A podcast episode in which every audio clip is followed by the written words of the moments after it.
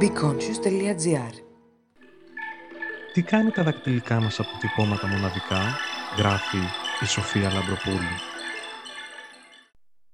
Καθημερινά αγγίζουμε εκατοντάδες πράγματα αφήνοντας πέρα από κάποιες ενοχλητικές δαχτυλιές τα πολύτιμα δακτυλικά μας αποτυπώματα.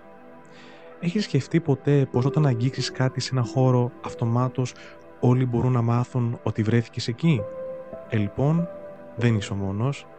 Ευτυχώς, κάποιες φορές ακόμα και οι εγκληματίες υποτιμούν την αξία των δακτυλικών αποτυπωμάτων. Μια αξία που προκύπτει από το γεγονός ότι κανείς στο παρελθόν, στο παρόν ή στο μέλλον δεν θα έχει τα ίδια δακτυλικά αποτυπώματα με εσένα. Αν παρατηρήσεις προσεκτικά την επιφάνεια των δακτύλων σου, θα δεις ότι το καθένα έχει ένα διαφορετικό ανάγλυφο σχήμα το οποίο αποτυπώνεται στα αντικείμενα που χειρίζεσαι. Έτσι, κάθε ένα από τα δακτυλικά μας αποτυπώματα έχει ένα διαφορετικό μοτίβο.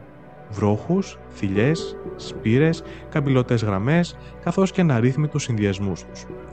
Όποιο όμως και αν είναι το μοτίβο στα δακτυλικά σου αποτυπώματα, το μόνο σίγουρο είναι ότι είναι μοναδικά. Η πορεία δημιουργίας τους. Για να καταλάβουμε και τι συμβαίνει αυτό, ας δούμε πώς σχηματίζονται τα δακτυλικά αποτυπώματα. Ο σχηματισμός τους ξεκινά πριν καν γεννηθούμε. Κάθε έμβριο αναπτύσσει στην παλαμιαία επιφάνεια του χεριού του, εκεί όπου ξεκινούν να σχηματίζονται τα δάκτυλα, μαλακά στρογγυλά μορφώματα που μοιάζουν με φωσκωτά μαξιλαράκια. Αυτό συμβαίνει εξαιτίας της διόγκωσης του μεσεχηματικού στού, ο οποίος αποτελεί πρόδρομο των αιμοφόρων αγκίων και των συνδετικών ιστών. Περίπου την 10η εβδομάδα της κύση, τα μαξιλαράκια σταματούν να αυξάνονται, αλλά το χέρι συνεχίζει να διαμορφώνεται. Το σχήμα, το μέγεθος, το σημείο που εμφανίζονται τα φουσκωτά αυτά μαξιλαράκια, καθώς και το πώς αναπτύσσονται, καθορίζουν το μοτίβο του δακτυλικού αποτυπώματος.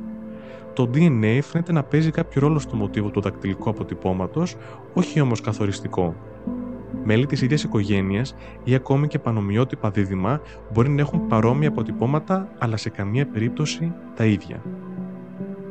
Η διαδικασία που οδηγεί στη μοναδικότητα. Πάνω από τα παλαμιαία αυτά μαξιλαράκια υπάρχει το εμβριονικό δέρμα, το οποίο αποτελείται από τρεις στιβάδες που από μέσα προς τα έξω είναι η δερμίδα, η βασική στιβάδα και η επιδερμίδα. Κάθε στιβάδα αποτελείται από κύτταρα τα οποία αναπτύσσονται ανομοιογενώς και σε διάφορες κατευθύνσεις. Καθώς λοιπόν σχηματίζεται η εσωτερική στιβάδα, η μέση στιβάδα πιέζεται και ζαρώνει, κάτι που μεταφέρεται στην εξωτερική στιβάδα, η οποία σχηματίζει κυματοειδείς κορυφογραμμές. Οι γραμμές αυτές αρχίζουν να αυξάνονται παράλληλα, ξεκινώντας από τα σημεία με την περισσότερη πίεση στο αναπτυσσόμενο δάκτυλο, δηλαδή κοντά στον ήχη, κοντά στην αποάθρωση του δακτύλου και πάνω στα αρχικά μαξιλαράκια. Καθώς οι γραμμές αυτές μεγαλώνουν, κάποια στιγμή συμπίπτουν μεταξύ τους, σχηματίζοντας είτε ένα φραγμό είτε μια διακλάδωση. Το πού θα συναντηθούν οι γραμμές και το τι από αυτά τα δύο θα σχηματίσουν εξαρτάται από πολλούς παράγοντες όπως η ανάπτυξη των αγκίων και των νεύρων κάτω από το δέρμα, αλλαγές στην πίση του υγρού μέσα στη μήτρα, ακόμα και η κατεύθυνση στην οποία είναι προσανατολισμένα τα δάκτυλα λόγω της βαρύτητας. Επειδή λοιπόν υπάρχουν χαοτικές και απρόβλεπτες αλλαγές σε καθένα από αυτούς τους παράγοντες, τα ανάγλυφα μοτίβα που σχηματίζονται σε κάθε άνθρωπο αποτελούν ένα τυχαίο γεγονός. Ο μέσος άνθρωπος αναπτύσσει περίπου 50 φραγμούς ή διακτραδώσεις σε κάθε διακτυλικό αποτύπωμα. Ακόμα και αν υπεραπλουστεύσουμε τα πράγματα γνώντα τις διαφορετικές θέσεις που μπορούν να πάρουν αυτά τα σημεία, υπάρχουν 2 στην 5η διαφορετικοί συνδυασμοί, δηλαδή περίπου 1,126 τετράκις εκατομμύρια. Φαντάσου λοιπόν ότι τα διαφορετικά αποτυπώματα στον πλανήτη είναι 80 τρισεκατομμύρια και ο παραπάνω αριθμός προκύπτει από υπεραπλούστευση.